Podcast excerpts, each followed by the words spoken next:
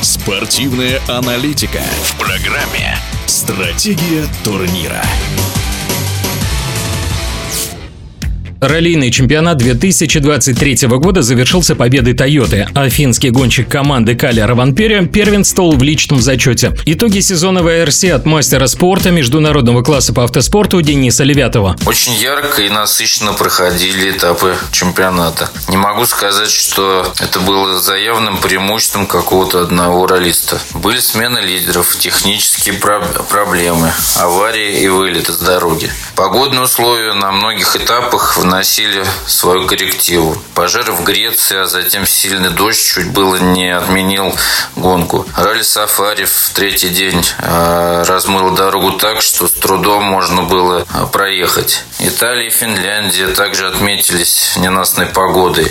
И, наконец, асфальтовые гонки в Центральной Европе и финальная японское ралли. Также были частично под проливным дождем, что, конечно, вносило огромные сложности для, э, прежде всего, спортсменов, а также инженеров и механиков. Это и есть самое интересное захватывающее в гонках в России этого сезона, где мы видим, насколько важно не только очень быстро ехать, но и правильно рассчитывать свои силы, сберечь машину, выстроить стратегию по подбору шин и настройке гоночного автомобиля. Все это огромная работа всех членов команды, которые заслуживают уважения. И вершиной чего является чемпионский титул.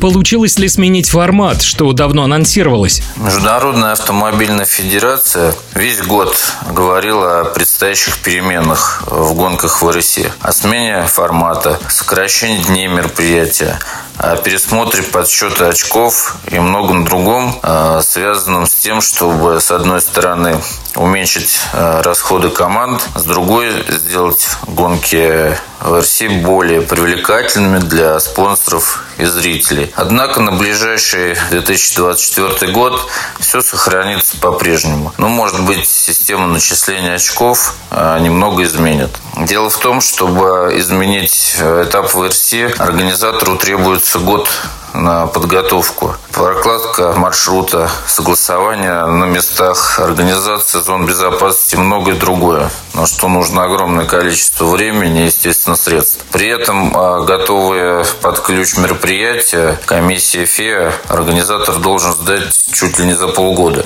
Поэтому формат а, четырех дней, скорее всего, сохранится на ближайший год. По технике тоже все без особых изменений.